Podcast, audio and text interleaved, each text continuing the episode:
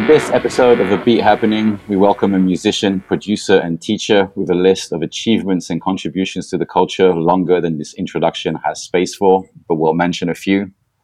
DJ for Digable Planets, one half of dance music duo eCulture, co-founder of Back to Basics, a club night that helped shape the early neo-soul movement, and a member of the worldwide broken beat community in the early 2000s. Today, an assistant professor of music at UCSD, where he has created a course that celebrates Black innovators in electronic music. A son of Philadelphia and torchbearer for the city's rich music history, welcome King Britt. What up? How you doing? Good. Yeah, what up, what up? What's going on, Kuma? I just want to say it's pioneers of color, or, you know, I include, you know, Latinx, sure. I include Asian community, you know, gotcha. any community. Innovators from marginalized communities. Exactly. Gotcha. Yeah. Thanks. Cool. So we thought, you know, like I said, you're probably the first actually guest that's really like, if we had 6 hours, we might just begin to get to like do most of the stories that we want to do. We'll start with the Sylk 130 album. Justin was kind of curious about the Grover Washington collaboration. I wanted to know if it was a conscious decision to put him on the Dr. Rhythm drum machine instead of modern drums to give it that authentic sound where the record could have been from 78 or, you know, 76. For that tune, was that a conscious decision, or is it what just happened? You know, and then I'll let you dive in with your story if possible.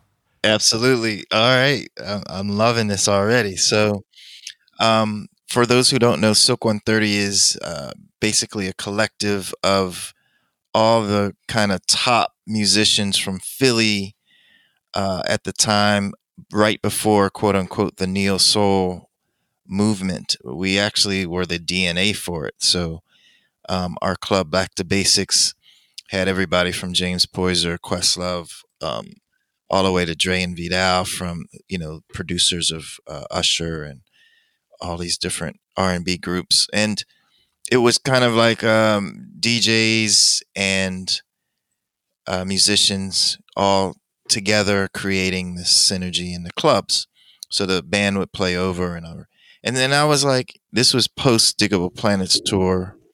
And I was like, while on tour with Digable, I was writing the Sylk 130 album, the first one, When the Funk Hits the Fan. And I was like, wow, I need to get all of these musicians to kind of recreate a lot of the samples that I used to create the demos and that sort of thing. And so that's how it kind of started. Now, the first album was a dedication to my parents who are on the album, and also just like my upbringing with funk, soul, and that sort of thing. The second album, Remembers Only, which is my favorite.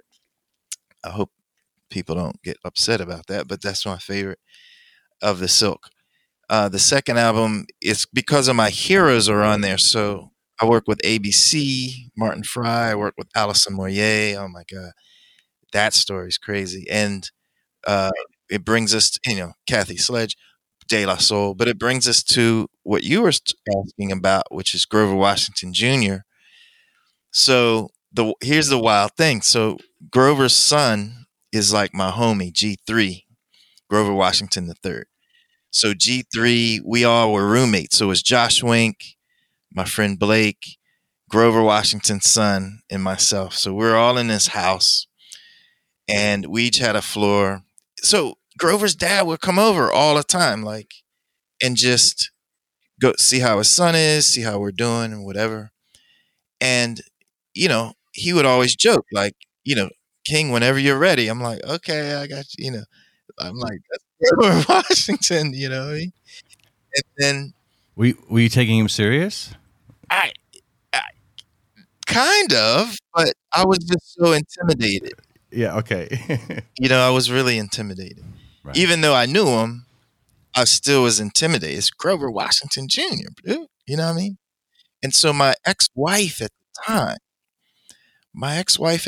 was like, you really need to, and this was like a little bit later, right?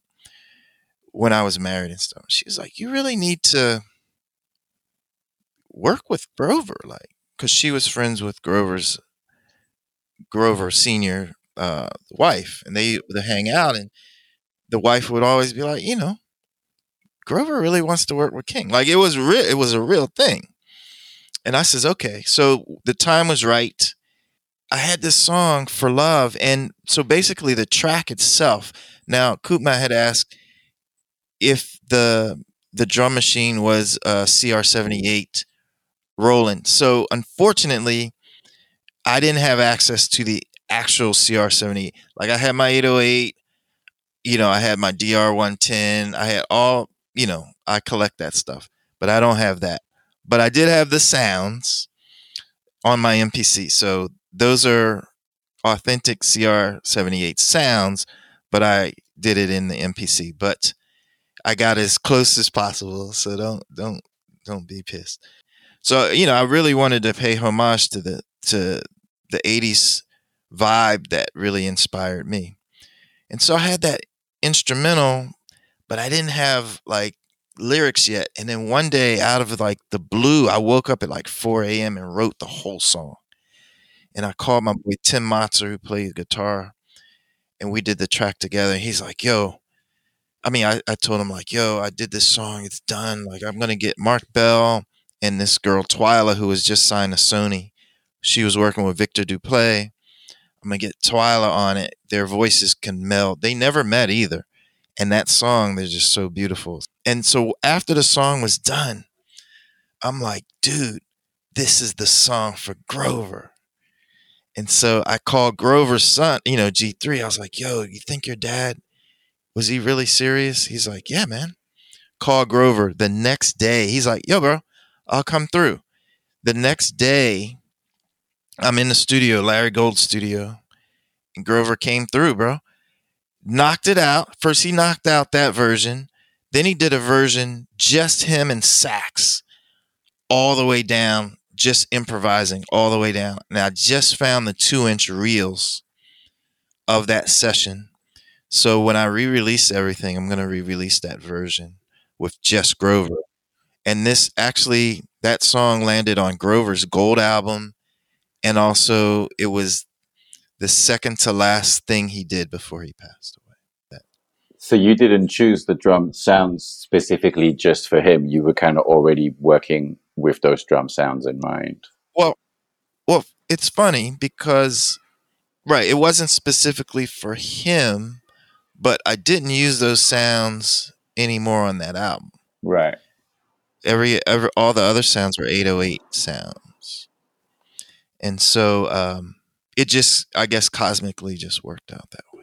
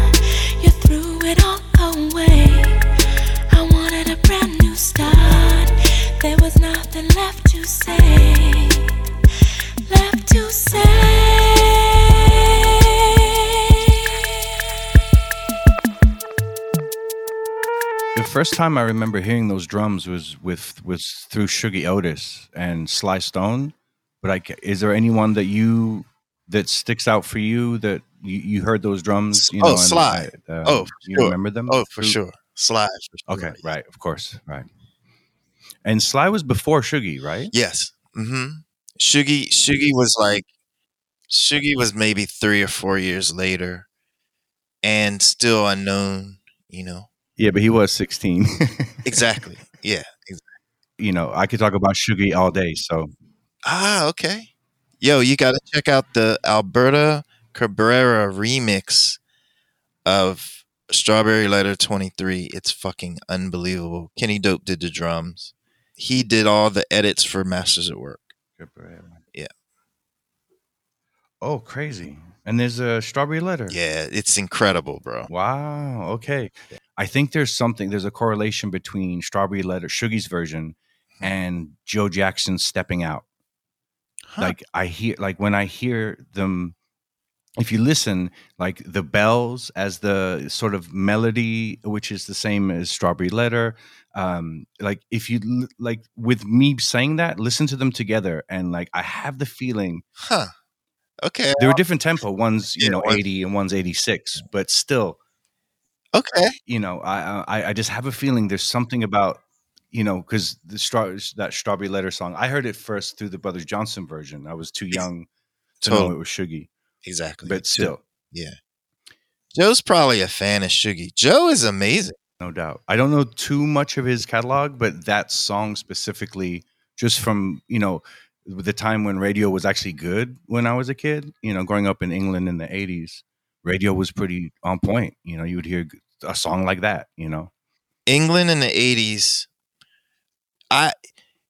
I wanted to be in England in the 80s. Like, I would buy Melody Maker.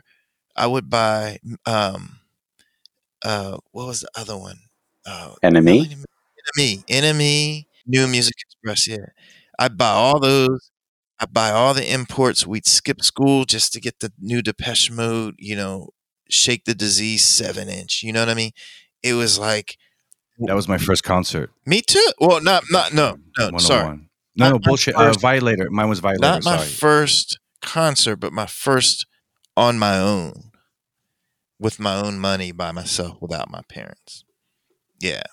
Back then, you would look at someone and know, okay, you're going to this concert. Like, you know, nowadays, it seems like it's quite common for someone to go to an AC/DC concert and then Depeche Mode. But back then, it was a little different because things were, you know, everything was mad cliquish. Like, oh, you're new wave or you're heavy metal or whatever the fuck, you know. We had it simulcast on WXPN. So I got to hear John Peel every week. Really? Mm-hmm. Changed my whole life. He really affected me. No doubt. Him and Rodney, like Rodney on the Rock. Oh. That was the first time I heard Sonic Youth, Ride. Okay. On the West Coast on K-Rock. He's still with us. Okay. He's elder, and he was just playing weird underground stuff on kind of like a pop new wave. You know, they'll play like Berlin, the Metro, and Mirror in the Bathroom. Oh, come on, bro. Sort of stuff. But yo, Mirror in the Bathroom. Francois K's edit that's in the movie. It's in Ferris Bueller's Day Off.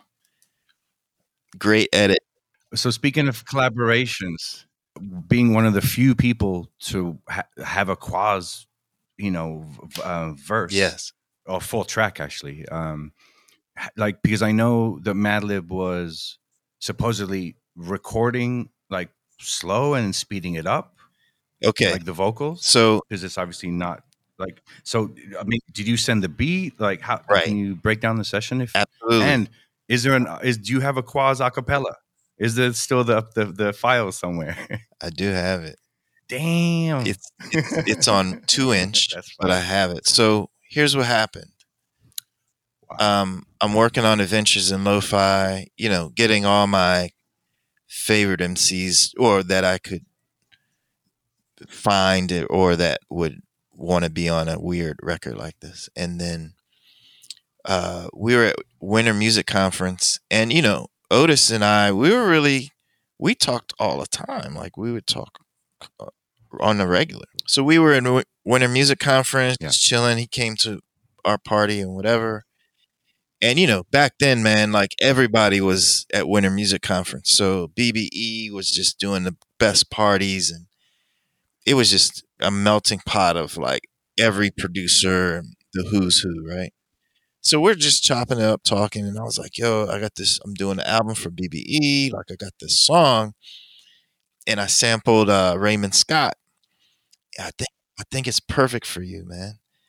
And, you know, either you or I would love Quas. He was like, send me the track, you know. So I sent him the track.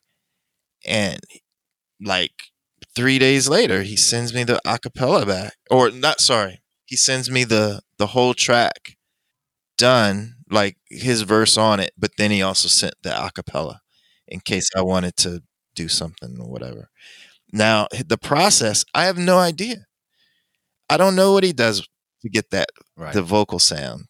You know, I asked him and he's like, you know, I do my thing. I'm like, okay. That's what you would expect. But yeah, and Wolf made that happen. Wolf kind of facilitated, okay, like the business end of it, like, so, you know, I had a little budget, made sure he got paid, he got his royalties, you know, his writers, and you know, everything's cool. We put a label on you, ex-dope black man, and then you can go around and make speeches and recordings and things like that.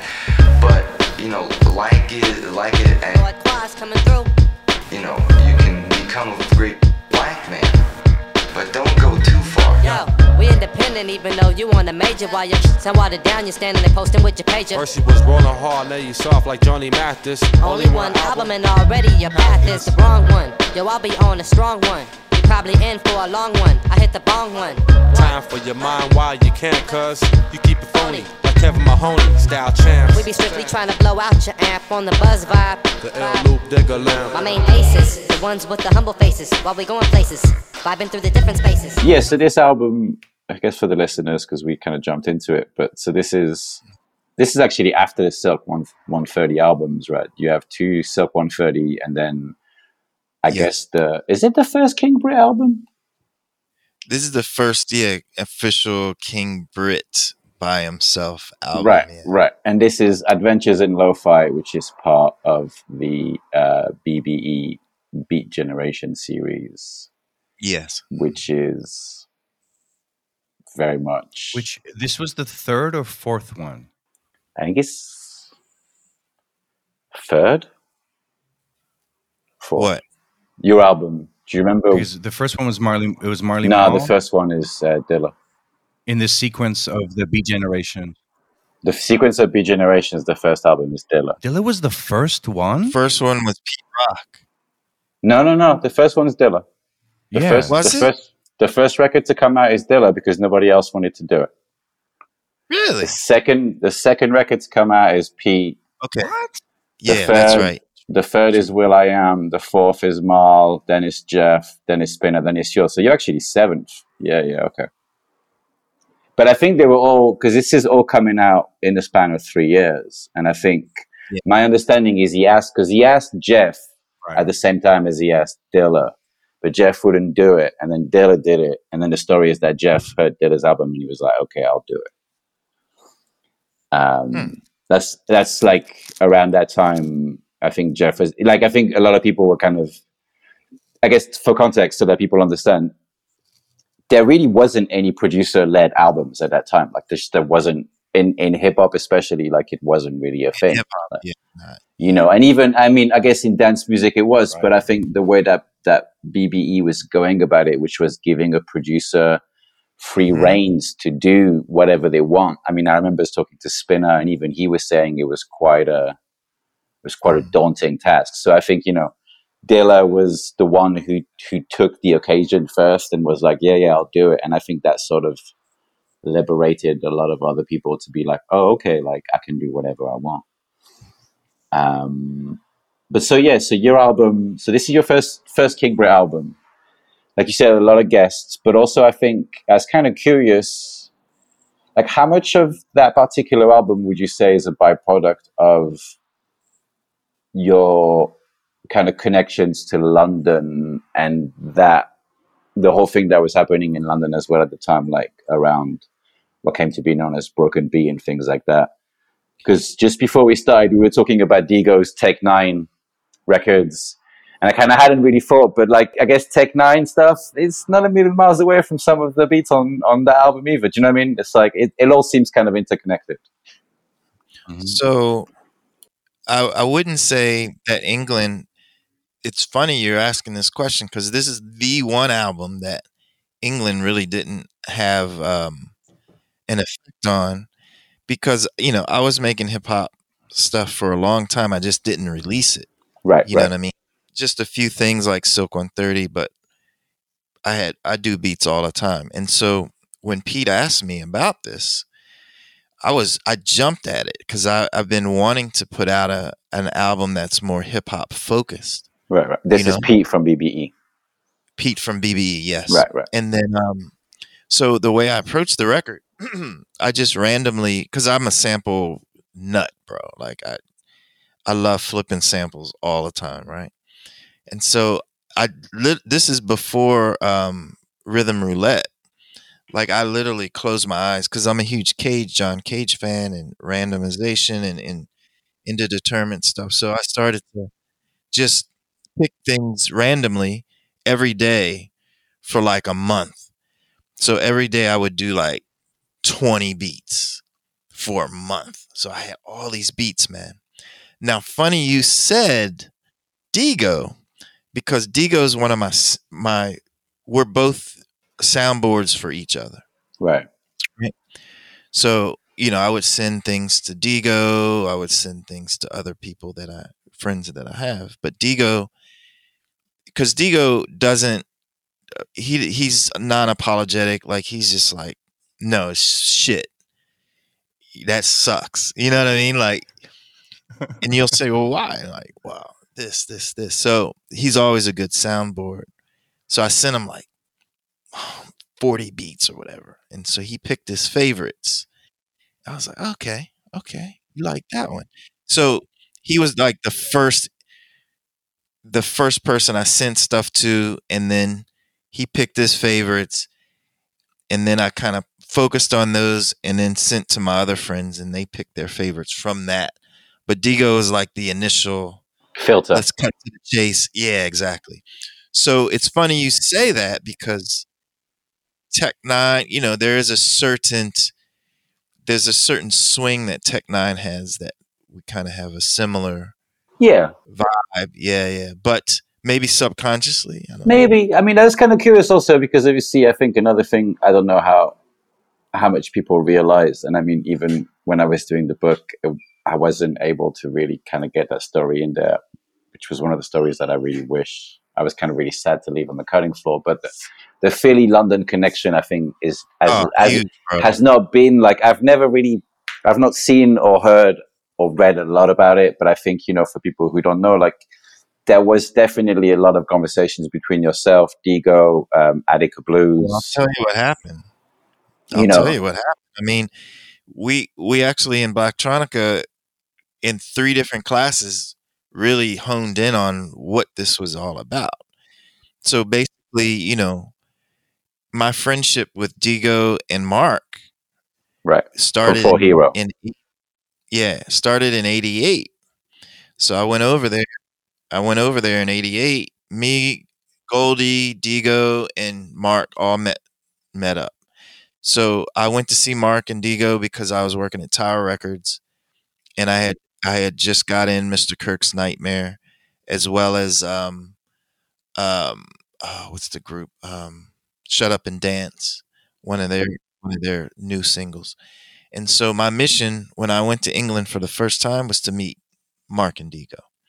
So I go to Dollis Hill, and I go to the studios. Right now downstairs, I had no idea when I first went in there. So I said to the person, I was like, yo, I'm looking for Mark and Dego. They're 4hero. Oh, yeah, mate, they're upstairs. So I go upstairs, and the guy looked familiar. I'm like, man, he looks so familiar. So I went upstairs. Now, remember, this is my first time in England, bro. So I'm going crazy, dude. Like, England is where I wanted to move. So my main mission going over there, because I worked at Tower, was to transfer to work at Tower in Trafalgar Square, right? Okay. Trafalgar Square. Yeah. That was, I think that's where the big one was, yeah. And that's where I wanted to work. And so I had an interview, all of this stuff, right? And then on my off days, I'm going to see Dego and all these different people that I met. And so met on phone, telephone. And so I go up and they're in this attic and you got to bend down. It's like a fucking, you know, the ceilings are low and like Dego's like 6'2", and you know, it's really funny and it's hot as shit in there and they're just cutting up beats on the 950. It's just beautiful to see, right? And, or on the Atari 1040 ST. Yeah. So they're doing that. And they're like, hey, great to meet, da-da-da. And I had blonde locks, right? So Dego looks at me like, you know, he's like, should I trust this guy? You know, Mark's more like warm. And it took a minute to get Dego. You know? When you said the blonde locks, I immediately thought of Angelo from Fishbone. Because like one of my heroes, man. That's it. Yeah. Really? Like the fucking mohawk. No doubt. Yeah. But like, yeah, but back then that wasn't a common, you know, not at all. That wasn't a common thing at all. Not at all. Right. So he's like, who's this freak over here? Exactly. Yeah. And so, you know, met the whole Reinforced crew. Now, an hour later, Goldie comes in, right?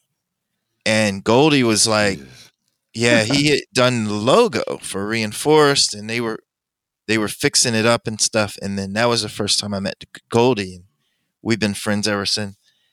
And everyone got along. It was just great. And then we're going downstairs to get some veggie patties or whatever around the corner, and Jamaican patties. And there's this guy again. I'm like, dude, I know this guy. He's like, oh, that's Future Sounds of London. I'm like, get the fuck out of here. Sounds of London is downstairs with the big beautiful studio, and they had just had the hit and I just ordered it from Tower. So I met those guys.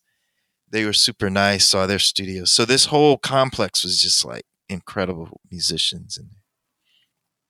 And so anyway, so that meeting just exploded, right? So me, Dego, Mark, we all just got really tight. And Dego is more of an adventurer. So he would fly places, go see Underground Resistance in Detroit, whatever. So whenever he came to the States, always came to Philly, like always. And so he'd stay with me, we hang. And then he met Ursula through me. He met, you know, they met Jill Scott through me, you know.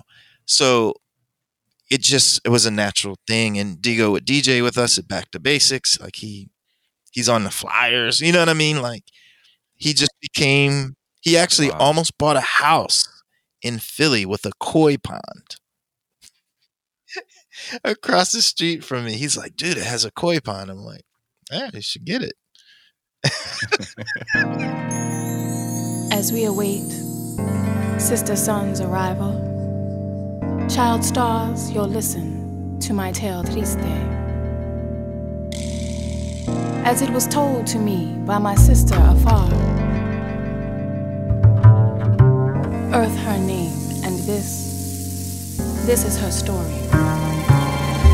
Sister Moon, hear me now, I fear my end too soon. My wounds are deep, gaping, unhealing, can't believe, refuse to believe my children have no feelings for me. See them sealing a fate of early death and destruction. Watch my foolish daughters and sons as they kill me, slowly kill me, quicker kill me. I had forgot, but that 4hero, what's the album, the double album? Two pages with... that's right. Ishmael's on it too. Features Ishmael, features... Ursula's on that record as well, isn't she? Yeah. Yes. So I'm saying it's like you have that record, and then, you know, it feels like from that point onwards, there's this connection between London, the UK in general, and like Philly, you know, I mean, Lady Alma, there's the Represent connection with Bahamadia being on that record. I know Charlie's spoken about saying going to see you in Philly. Dude, that's know. Charlie, man. That story's crazy, bro. And it's funny because I had Lavelle in class, James Lavelle, and Charlie, the whole Attica crew, and B+.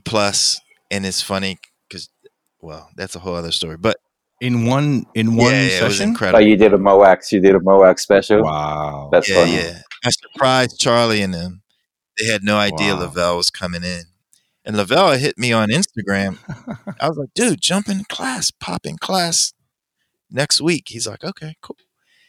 And so we talked about the day I met Holy Goof or James Lavelle. Holy Goof was his DJ name.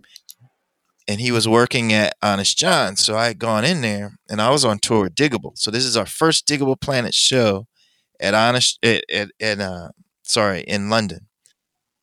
And I went to Honest John's because I knew I could get some breaks or whatever. And this guy, Holy Goof, I'm like, yo, you write for Straight No Chaser? He's like, yeah. I'm like, oh, I love that magazine. We hit it off. And so I said, dude, come to the Digable show tonight. I'll put you on the list. So I put him on the list and he brought Charlie. And that's how I met them. What era of Digable was this? This is the first tour ever. First album. Wow. So first tour for them. Yeah. I did the whole first tour, watched the whole album be created. Like, yeah. Amazing. You know, back in LA, before I was really going to clubs, there was a lot of like spoken word spots and like poetry sessions that we could go to when we're underage. And I was wondering, because we kind of skipped, like, you know, you're talking about the Roots and, you know, studio sessions, but like, how did everyone meet? Or did everyone, was there a spot where, you know, also having Rich Medina narrate the album, it seems like there's a spoken word influence. Was there a spot where, was that prevalent in Philly back then? Huge, bro. So first Sylk City, Back to Basics, we always had poets, right? So Ursula Rucker, you know, people, Jill Scott would come through, whatever. And then Rich had moved to Philly, I forget the year, but when I first met Rich, I'm like, yo, you should come Sylk City, play some records, whatever. That was his first kind of DJ gig in Philly. And then I was like, dude, you sound like Gil Scott-Heron. He's like, you know, he was saying he does poetry as well. And so I always kept that in the back of my head. And he had done one or two pieces at Sylk. But then he and Bobuto started Footwork. So it was a store in Philly, record store and like sneakers and stuff. And they did every Thursday, I think, they did a poetry open mic and it became huge, right? So that's where like all the poets were coming out, you know, but there was always a poetry scene happening in Philly because Sonia Sanchez is from Philly. And so Sonia, so many people come to study with her or do workshops with her. And so the poetry scene has always been pretty fertile in Philly, yeah. There was a spin-off as well, right? Back to Basics spun off Black Lily, I think it was called? Well, no. So Black Lily wasn't... I don't want to say it was a spin-off. Yeah, sorry, my apologies. No, but Black Lily happens after Back to Basics kind of quiets down, right? Definitely parallel. So here's what happened. You got Back to Basics, which is at its height. So we got two nights. Saturday night is our house, more house and up-tempo stuff. Monday is with the band. We have soul food and, you know, soul food buffet and DJ. So everything together, it's just an incredible melting pot of live music with DJs. So you got two opposite things because it got just too crowded. It really legally only holds 100 some people. And then it blew up. I mean, we would squeeze 200 in there. You know what I'm saying. You know how it is. And so the Monday night, it was very machismo though. Like if women wanted to get on stage and it just, I don't know, we were young and just, you know, I was more focused on the DJ side. And then, you know, the band, they kind of ran themselves in a way. And it just happens like when a lot of the women wanted to get on stage and stuff, it just was intimidating, right? Like Lady Alma and Tanja, and they're like, you know, get out of the way. We're getting on the microphone. But then there are other singers who aren't as, you know, upfront about it. And two of those singers were Jazzy Fat Nasties. And so they were like, look, we're going to start our own night, basically. And so the Roots are just blowing up, like huge. And they had just come back from England because Giles had put them up. They were staying at Giles's crib, sleeping on his floor. They had put out, he had put out. Is this a Do You Want More or Organics? Organics, I think. There's Organics before they went to England. And then they did an EP. That's right. For Talking Loud, which had 5 songs on it. And then Do You Want More after that. So it was Giles that really took them to the next level. You know how you got to leave your country, they come back, and then you're a star, right? So they had come back to Philly, and then they started blowing up, and they're working on Do You Want More? And so Jazzies were like, we want to, they talked to Rich Nichols, rest in peace, and they were like, we want to start our own night. And then Black Lily, which was very female-oriented, blew, I mean, it blew up because the timing of it. Jill Scott album just being released, Jazzy's album, or they're working on their album, the Roots are blowing up. So it shifted. The energy went to Black Lily. And Back to Basics still rocking. It's too crowded anyway. And so their night was on Tuesday or Wednesday. And so both were running parallel. And then Sylk died down when I went back on tour, and it kind of quieted it down the next year. And then, yeah, so that's what it is. But there's a little documentary on Black Lily online. Oh, what? Yeah, it's really good. I'll show it in class. I'll check it out, and I'll add it to the show notes because that'll be super good. When people talk about that kind of poetry, slam, whatever scene you want to call it, I think for Philly, like Black Lily is the spot. Absolutely. I think just on that tip, the Jazzy Fat Nasties, they're related to Jay Swift, right? That's the thing. They're like Jay Swift's. Are they like cousins? Something? I think cousins.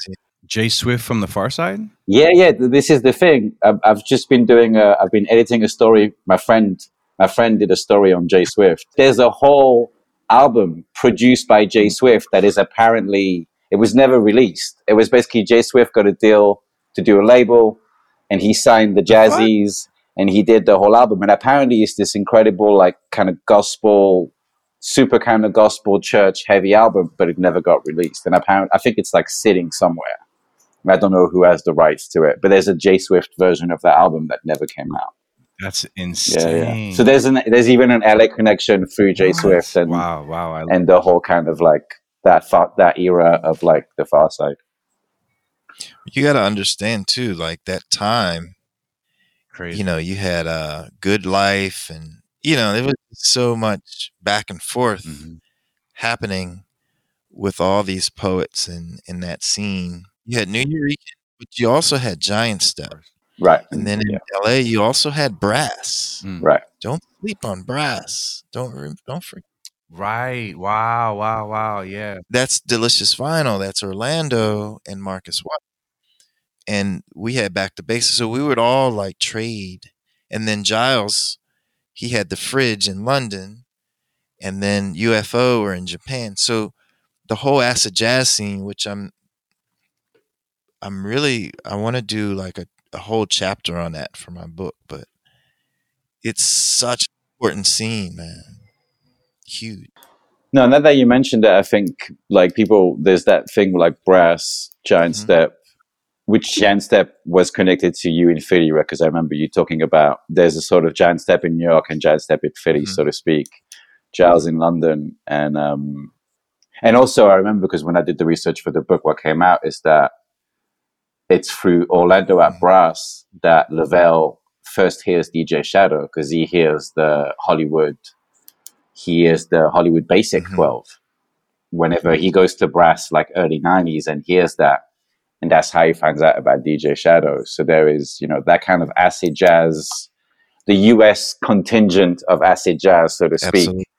Helps to also kind of bring in the trip up, what happens with Moax and the whole trip up wave. The Dust Brothers were producers for Delicious Vinyl. Exactly, man.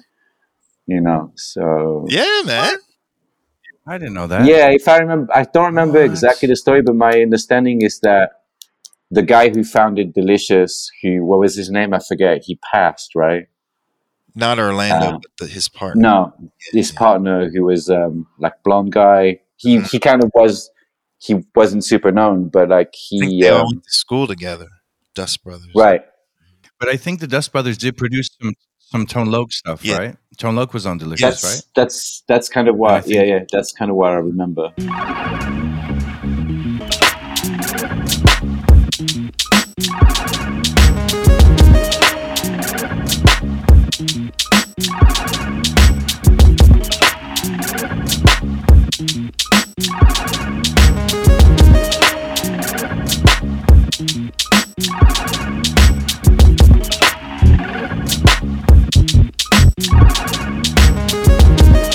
About 10 years ago, you also kind of sneakily put out a little beat project that I think not a lot of people necessarily know about or remember, called Soul Litchfield, which in turn, and I say sneakily because it kind of appeared one day. And for a long time, people were like, and I remember actually it was Charlie Dark who told me, Charlie was like, no, that's King. It was like, I know that that's King. And then through that, you then also did a series of events called Saturn Never Sleeps in Philly, which I think, you know, definitely was part of what was happening turn of the decade in terms of kind of global hotspots for beats. Yes. It was yourself and Lucille. Yes. What was it that brought you, like, why did you want to do the Soul Litchfield project? And then what was it that also brought you to the whole Saturn Never Sleeps and kind of connecting to the what was happening with beats back then? Okay, so, you know, I was a huge MySpace cadet, you know, so I was always on MySpace. I think that's where I first, I don't know if I met Kutma on MySpace, but I definitely followed your beats and your page. But that's where that's definitely where I met Ross G. And we would talk all the time, and he always had the dopest page. You know, his HTML skills or whoever was doing his page was crazy.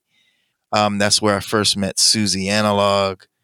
That's where I first met like Fly Low, Steve.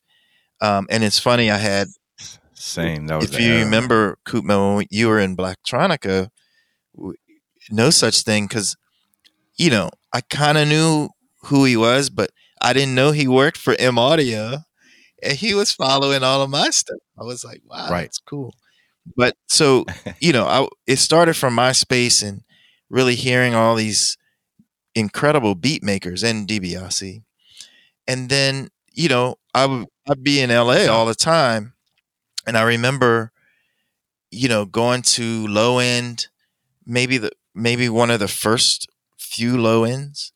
And I had known Will Gaslamp before Low End, because we did this thing, it was this album, it was like in 5.1, it was like the first kind of electronic album in 5.1 surround sound. And these guys in LA did it with this guy worked for will.i.am. What's his name, dude? I can't think of his name. He used to make beats, really nice dude.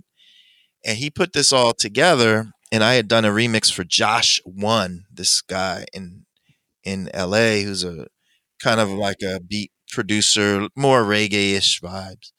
And that mix was huge, like Ibiza. Like right now, if you play that song in Ibiza, like everyone runs to the dance floor. My mix of his song was huge, right?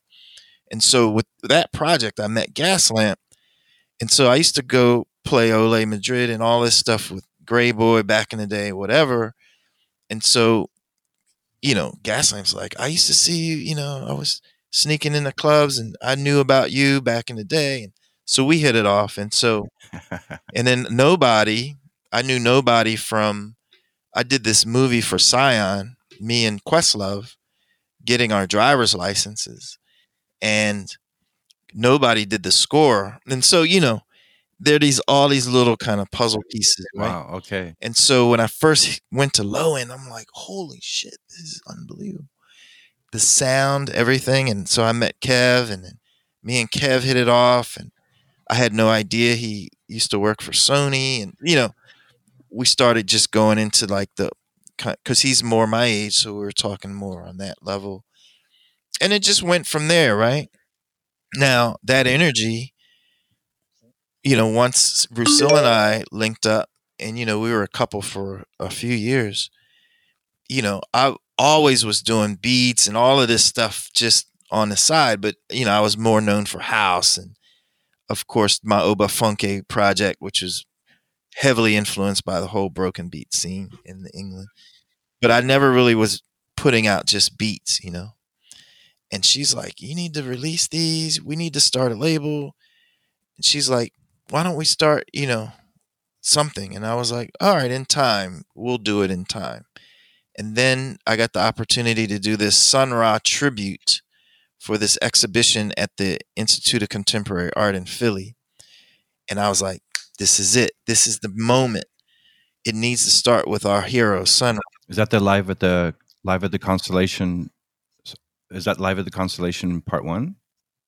Is that the recording that I have? Live at the Constellation. Oh, no. This is a whole other, other thing. Yeah. Mm-hmm. Okay. And so that was our first ever gig, and Saturn. We were trying to come up with a name, and I was like, it has to have Saturn in it because it's Sun Ra. And she was like, well, you know, never sleeps. Like, we don't sleep. Don't sleep on us. You know what I mean? Like, that whole thing. Saturn never sleeps. Like, we never sleep. We just always on point. And so that's how the name came. So Rusil came up with the second half of that. And then from there, it went so well. It was incredible that we just kept, all right, let's do another one. So we did the World Trade Center, and we got asked to do that in New York because the guy was at the ICA. So he brought us up huge. It was like 5,000 people. This is only our second gig, all improv, all beats. So we're taking like the idea of like what's happening in LA, but we're incorporating our live musicians and kind of like the Philly vibe. And then to make this really quick, and then we just kept doing the series. Like, it just got deeper and deeper, and I'm like, all right, we got to let's bring our hero, let's bring Ross out. So we brought Ross, we brought out After One, we brought Toki, early Toki, we brought, I mean, dude, all this, we filmed all of this stuff. It was wild, man. We brought everyone out. Sorry, Koopman, we didn't bring you out, but you know, all good. How loud was Ross G's sound check? It was beautiful. Four reds. There's a story when I brought him to the MoMA. I don't know if you were in that meeting when I was talking about it in Blacktronika, but basically he was coming from Japan to do my festival in New York. Moon Dance, right? And so Ross couldn't make sound check, so I told the sound guy, dude, you have to be on point when he plugs in. I'm telling you, he's like, I got this. Ross comes in, he literally 10 minutes before his set, rushing him to the stage. He's cool, smokes one. He gets on, plugs in, everyone's waiting. It's like 4,000 people just waiting. He plugs in and fucking almost blew the system. And sound man is like talking to some girl, chilling, and all of a sudden he's like, holy shit, he's running to the booth. He's bringing down the levels. But yeah, so anyway, in Philly, he was great. And we worked on, we did like 7 or 8 songs. Like, I have them. They're unfinished. Yeah, yeah. But wow. Shit. Yeah, but I just kind of don't feel. We just never finished them. He sent me because he would record into what is it called? GarageBand. GarageBand 09. Exactly. We're both on GarageBand 09. Okay. Whatever works, bro. He would bring it into GarageBand, and then he sent me the files, and they weren't lining up, and so I kind of. It was just on the side. So I still have them. And I guess in time, I don't know. They're sacred. I kind of don't. I understand completely, yeah. But as far as Soul Field, you know, I had all these beats, and Russell's like, just put them out. So we started a label. That was the first release was Soul Litchfield, and we did like this recycled CD paper, and it was just, yeah, it was dope. I don't even have it anymore. I was going to say the thing about a lot of this, because so Rusil had a release as well. I think it was only ever like there was a Soul Litchfield release, and there was a Rusil release, and then Flows to Paradise. Yeah, and then I think you might have done. There was for a little while some of the live recordings, and then like everything disappeared from the internet. And I was about to say actually that. Well, we did the album. Alpha Pup put it out. Did Alpha Pup put it out? Yeah, yeah. Daddy Kevin, man.